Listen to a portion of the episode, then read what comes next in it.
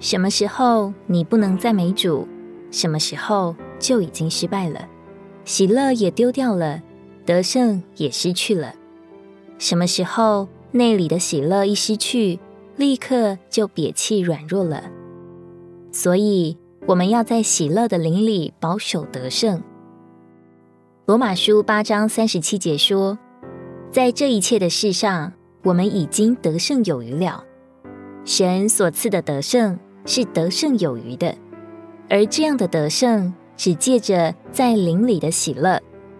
喜乐是得胜者的记号，喜乐是装不出来的，也是勉强不来的。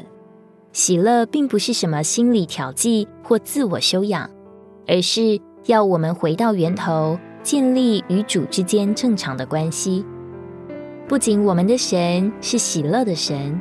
神的家也是喜乐的泉源，只要回到神的家里小聚一下，那种莫名的喜乐总会骤然间充满心间。我们若心转向主，并紧紧跟随羊群的脚踪，无论境遇如何，也必被喜乐和圣灵充满，且要在喜乐里保守得胜的生活。